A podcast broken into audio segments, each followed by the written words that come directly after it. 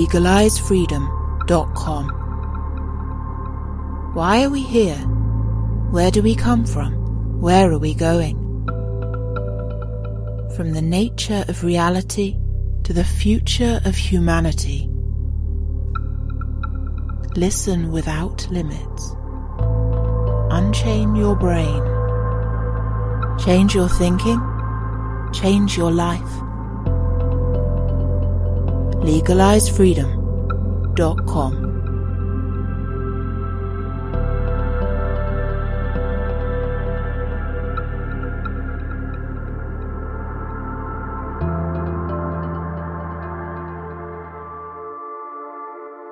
Greetings and welcome once again to LegalizeFreedom.com. I'm your host, Greg Moffitt. Beginning in August 2020, Freedom from Fear is a free-form discussion series taking the title as its starting point.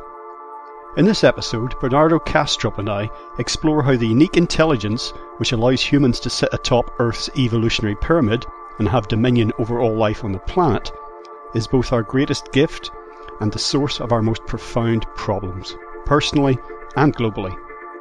Unlike other creatures, humans have a sense of the past, the future, and our own mortality.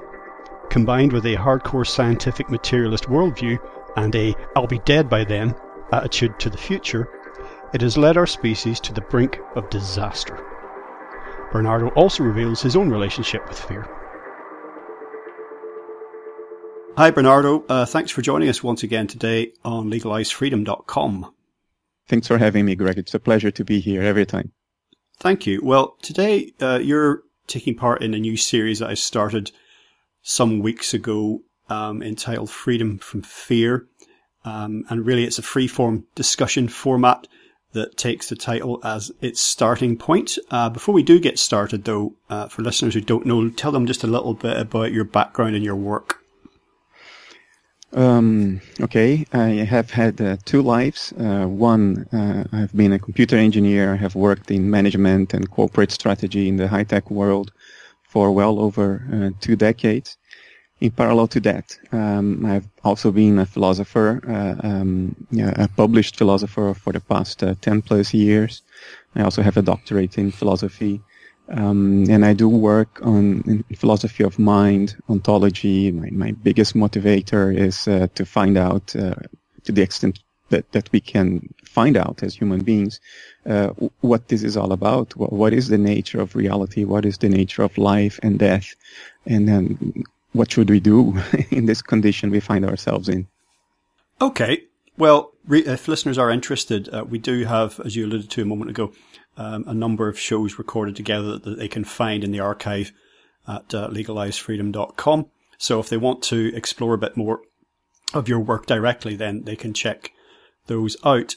The idea came to me, as I said, it was just three words, freedom from fear. And it was just one night a few months ago, really, uh, when I, like everyone else, was trying to come to terms with what's happening in the world vis-a-vis the pandemic. We're recording this at the start of November 2020. And I was seeing, still am, just witnessing so much fear in my fellow humans. And it got me thinking about, I know how to maybe try and put that in perspective because it's what I've done with myself personally when I've faced fear in life, tried to distance myself from it somewhat and try and see it for what it is and understand what actually is, is fear worthy and what is actually what's the difference between fear and, and low level anxiety, and then started thinking about the perhaps the evolutionary purpose of fear and I'll maybe open by putting a point to you, just a thought that's come up each time I've done this. This is number four. And that is the purpose of fear in terms of survival, you know, a flight or fight reaction, you know, that was an imminent danger uh, mm-hmm. to ourselves um, or our fellow tribe and we need to take action. But beyond that, really what what function fear, if any, serves. So if you can take anything of what I've said really as a starting point, if you if you want to just you know get us going. I think fear is of course uh, evolutionarily advantageous. Um, animals who feel fear tend to survive longer because uh, they stay alive. They they run away from the source of fear, which, which can be a threat. Um, what makes us humans, I think, uh, fairly unique is that um, that fear that was supposed to kick in only in situations of threat, threat to our lives as as animals. Um, in our case, because we've developed this very peculiar thing called metacognition, we are aware of ourselves. Uh, we are aware of the past and the future. We know we are going to die. Um, we can imagine future scenarios. We are not locked into the present like my cats are. Uh, we can imagine, even in situations in which we are completely safe, we can imagine that tomorrow we might not be, or 10 years from now we might not be. And our emotions then get triggered by these uh, imaginations or, or regrets about the past.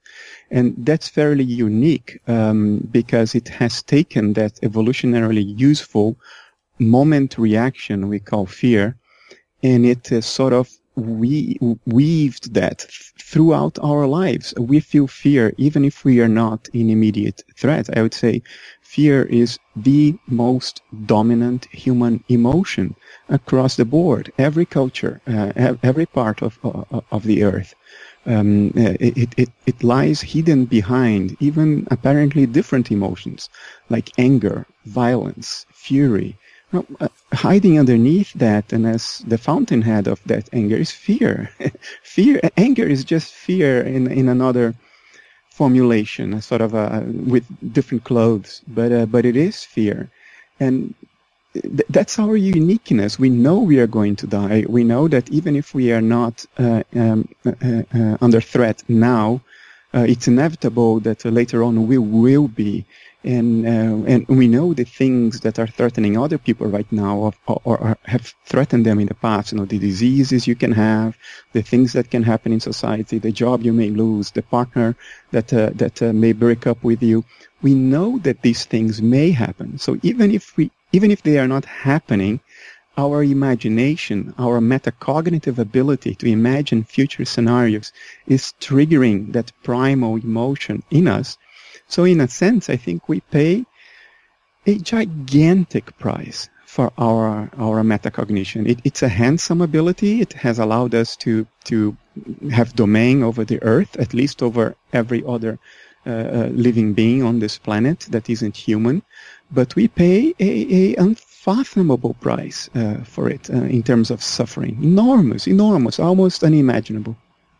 Well, in terms of human evolution, and I've done a lot of reading and I'm very interested in the idea that, that we are evolving because uh, to listen to a lot of people, even um, scientists in this area, that you get the impression that they think, well, we're more or less it, you know, despite all our shortcomings and all our failings that, you know, we're the, we're the finished object and just a few more refinements will get us there. And you know, human evolution is essentially stopped.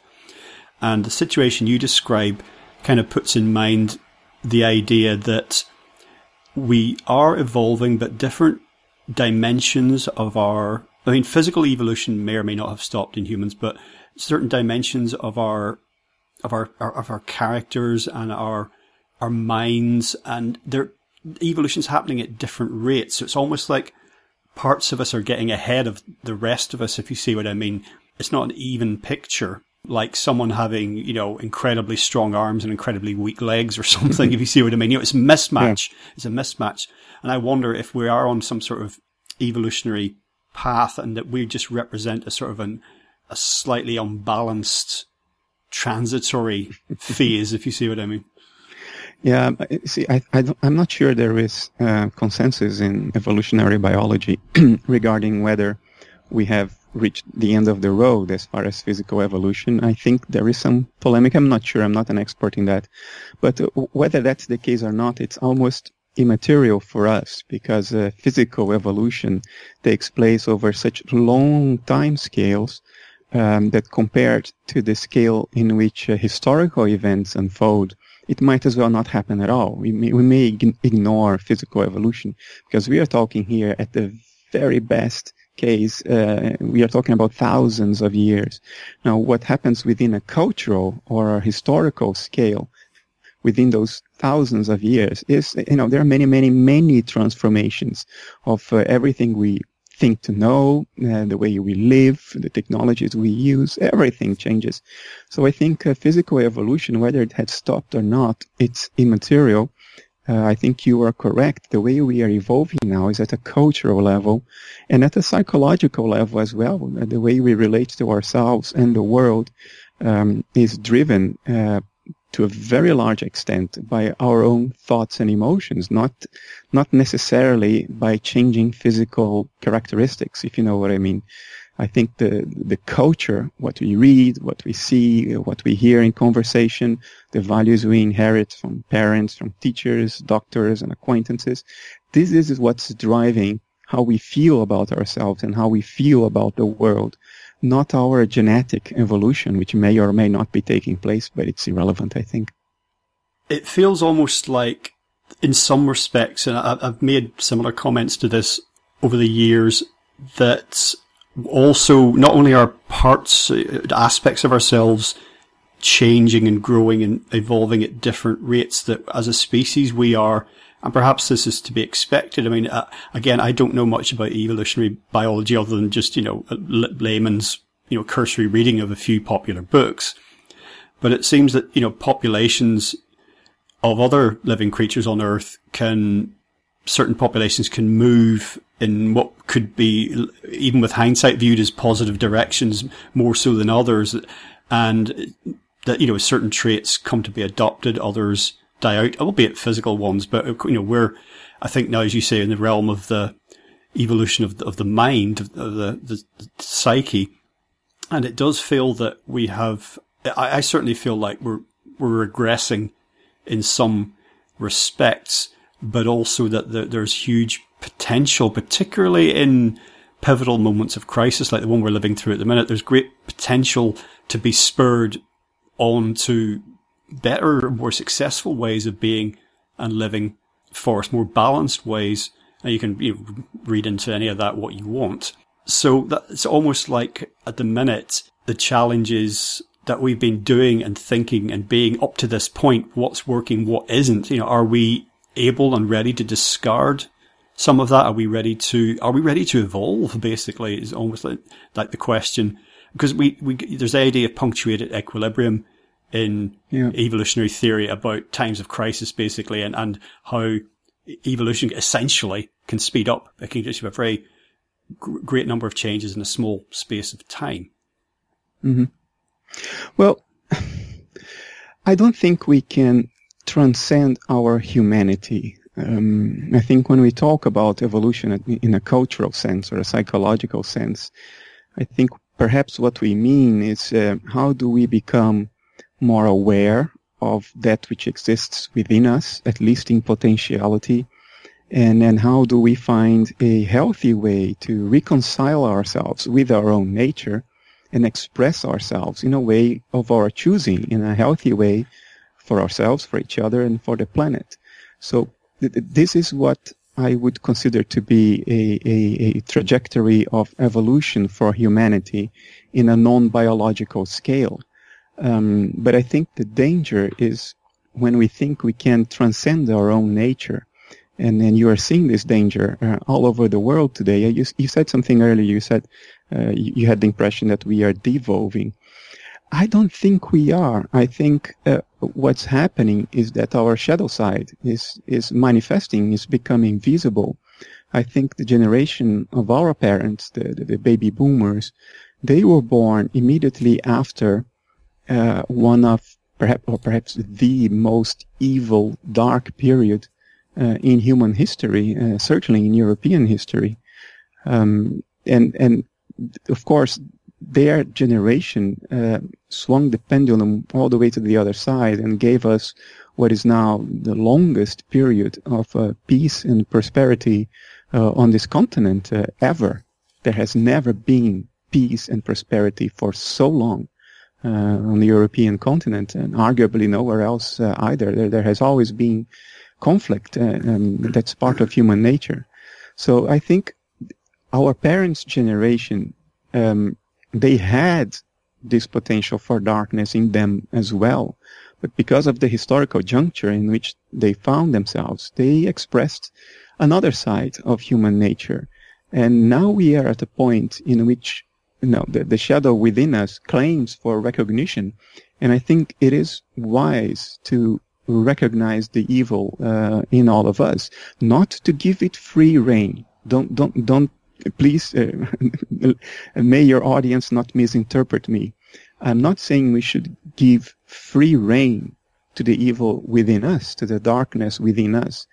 But it is within us, and it, we, we do not do a service to ourselves or to nature by denying that aspect of ourselves. Because uh, uh, as Carl Jung used to say, the Swiss psychiatrist, the moment you deny your shadow, that's the moment when you fall uh, under the control of your shadow. Because it's like that, um, that expression people say, you know, keep your friends close, but keep your enemies even closer. Uh, it, it's directly applicable here. Keep your shadow close to you. Um, stay aware of it. Uh, uh, recognize its existence. Tell to it, you know, I, I, I grant you the right to exist, even though I will not give you free rein. I think that is extremely important because if we don't do that, what will happen is that we, we will project our shadow. And throughout the course of uh, human barbarity, um, this has been the underlying process. We project what is dark within us that we do not want to recognize in ourselves. We project it on somebody else we project it on people of another race, even though even the term race is sort of counter-scientific. Humans do not have enough variation for us to speak of race, but we project that on people that we perceive as different. We project that, that in other cultures, like the, the, the Jews, my God, did they get that projection uh, in the early 20th century and even in the 19th century? Um, and that is not wise. I think that that's the trigger for for barbarity. That that's the way we fall under the control of our shadow. And um, so the current historical juncture in which our shadow is manifesting clearly, I think by uh, ignoring it and denying its existence will lead us to dehumanize others. And uh, look at the U.S. now. We are talking in the in, uh, in the evening before the U.S. election that the, country is divided in two and both sides dehumanize the other. That, that's a tragedy. That, that, that's a recipe for, for disaster. So I, I don't think we are devolving as much as our shadow is forcing a recognition. And if we don't recognize it, we will project it. And that is the recipe for catastrophe. When Donald Trump uh, was diagnosed with uh, COVID 19, there was a lot of online celebration, people wishing for his death. And I remember a few scattered comments from people. I don't know whether they were Trump supporters or not, but they, you know, they, they sounded like sort of really concerned, uh, and just saying it's like, wow, you know, when you're praying for a man's death, basically, your fellow human's death, no matter what you think they've done or what they're like, then that really says something. And it's, it's very interesting that you've got onto this particular topic without me bringing it up, that the shadow side, because that's something I've explored in a few recent interviews. And if, if I was to have start my professional life again, I would either be an architect, which I originally wanted to be, or probably a psychologist, because it's a thing that I spend most time looking at and almost can't find any problem that exists in the human world that isn't traced back to our, the workings of our minds, our psychology, and how we think about things. Jung, the, I can't remember the exact quote from him, but i will just paraphrase. It was something along the lines of that which is denied in the unconscious or the subconscious manifests itself in the world as an event. Fate.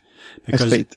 yes, he took Jung's idea of synchronicity and also uh, you know how events in the world play out, reflecting back you know the, the, the inner world and um, yeah, he said if you if you ignore the unconscious it will manifest in your life it, no, it will manifest in, in your life and take control of you and you will call it fate yes exactly and it's it's almost like a it's almost like the dream world spilling over into our 3D reality that we take to be all that there is because I remember the first time that I start to explore dreams and their meaning and interpretation. And one of the, one of the things I remember most, or that stuck in my mind earliest on, was that like they're, they're trying to tell you something. It may be on a symbolic level, but it's something that you should pay attention to. And I remember reading about. Uh, I had a lot of dreams for a while about um, houses. Some of them were houses that I, I had lived in in the past or had been in that were familiar to me, or sometimes it was combinations of these buildings, but in my dreams they were very often uh, disordered or disturbing, or very messy, and sometimes in a almost David Cronenberg esque biological horror sort of way. It was like, this is disgusting. This is absolutely disgusting. Quite disturbing. And then I, I remember reading this interpretation. It said, uh, in dreams, um, a house is the dreamer's mind. And I was like, okay, there's a lot to unpack there. yeah, this is not a recipe, of course. Uh, Jungians would immediately rise and say, well, you can't take that out of context. You need to know the dreamer and the context, the history. But in general, uh, this is a, a, a rule of thumb. Yeah, if you dream of a house, it's a reflection of your own mind. Yeah. Okay. Yeah. Well, you know, so something for me to ponder, which I have been doing. While we're mentioning Jungian psychology and, and shadow side of our nature, um, I'll just throw in an author called Paul Levy, American author, does a lot of good work in this area, and there's a couple of interviews with him on legalizefreedom.com. People should check that out. And also Colin E. Davis and Melissa Murray. Check out my interviews with them. They're extremely interested in this. Before I forget, talking about biological evolution, I don't really read fiction anymore because I, I've told myself I don't have time. But occasionally I hear about a book that sounds like I really, really want to read it, a novel. And one of the most recent I read was Galapagos by Kurt Vonnegut.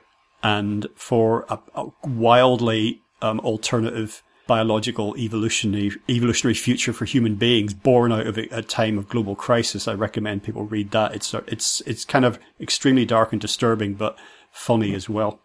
So where to next? It's interesting that uh, you used the phrase um, when you were talking about your cats earlier about locked into the present, because yeah. uh, one of the popular, um, you know, in terms of pop psychology, one of the popular trends uh, in the late 20th and early 21st century has been. Uh, this is embodied by someone like Eckhart Tolle, for example, in his Power of Now, is mm-hmm. to is to re not become necessarily locked into the present, but to re-engage with the present, to be here now, be in the moment, because uh, you spoke about fear in terms of regrets of the past, fear of the future. So that we're being enjoined quite often these days by pop psychologists and gurus and whatnot to, to live in the moment, act upon that which we can control. You know, the past is gone, the future is well in its place. So it was just interesting, you know, because part of you talked about our metacognition, which has allowed us, of course, to think um, you know, to uh, have a relationship with the past and the future in the way that, that, that most other creatures, as far as we know, do not have. Yeah.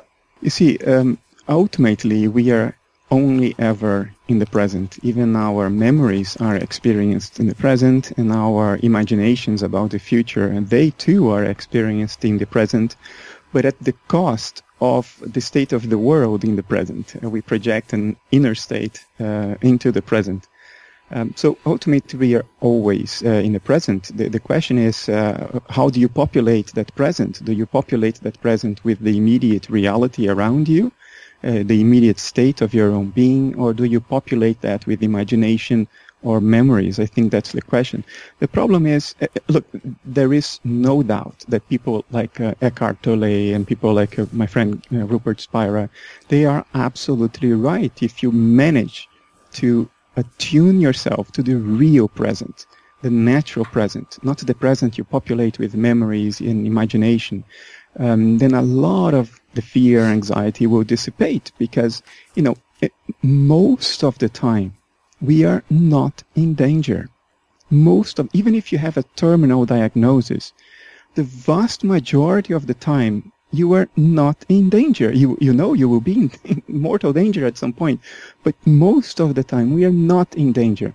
But that's not the reality we live. Uh, we live and we evoke the emotions of the realities we imagine. And, and that's the problem. Now, you see, we live in a society that rewards us handsomely for not being in the present. Uh, look, uh, uh me, um, until very recently, for 15 years, I earned a very good living um, by by predicting the future. I, I've done corporate strategy in the high tech world for over 15 years, And what was my job? My job was to predict the future and guide uh, uh, companies and product teams towards making the best things, the most effective uh, things for that imagined future. Uh, my job was to gaze into a crystal ball. And, and, and look, I was handsomely rewarded for that. So this is just my example, but we are all rewarded for remembering the past and imagining the future. That, that you know, um, speculators uh, in the in the in the financial markets, what do you think they're rewarded for? Um, so it's very difficult, uh, given the cultural cultural value system and the economic system in which we live. It's very difficult to to control that uniquely human ability to uh, invent our our own present through memories and imagination in a healthy way. It's very difficult to do that. In some ways, uh, so that you mentioned uh, some of what you just did. Uh, I think that a lot of our systems that are now in in deep difficulty, economic systems, environmental, energy, political systems, social systems, even culture, is partly to do with short termism. You know, this is a the epitome of this is the uh, election cycle in many uh, so-called democratic countries, where you know politicians are in control of so many of these things are just thinking about getting through the next few years and uh, more thinking about the past in terms of what have we learned and more and more projecting into the future beyond the lifetimes of governments, beyond the lifetimes even of, po- of politicians, uh, might actually benefit us.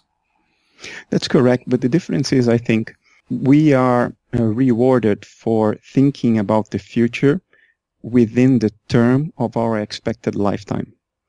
So you're rewarded for thinking about what will happen to you. I, am 46 years old, so I will be re- rewarded by society and by myself uh, uh, for uh, thinking about the future 40 years into the future.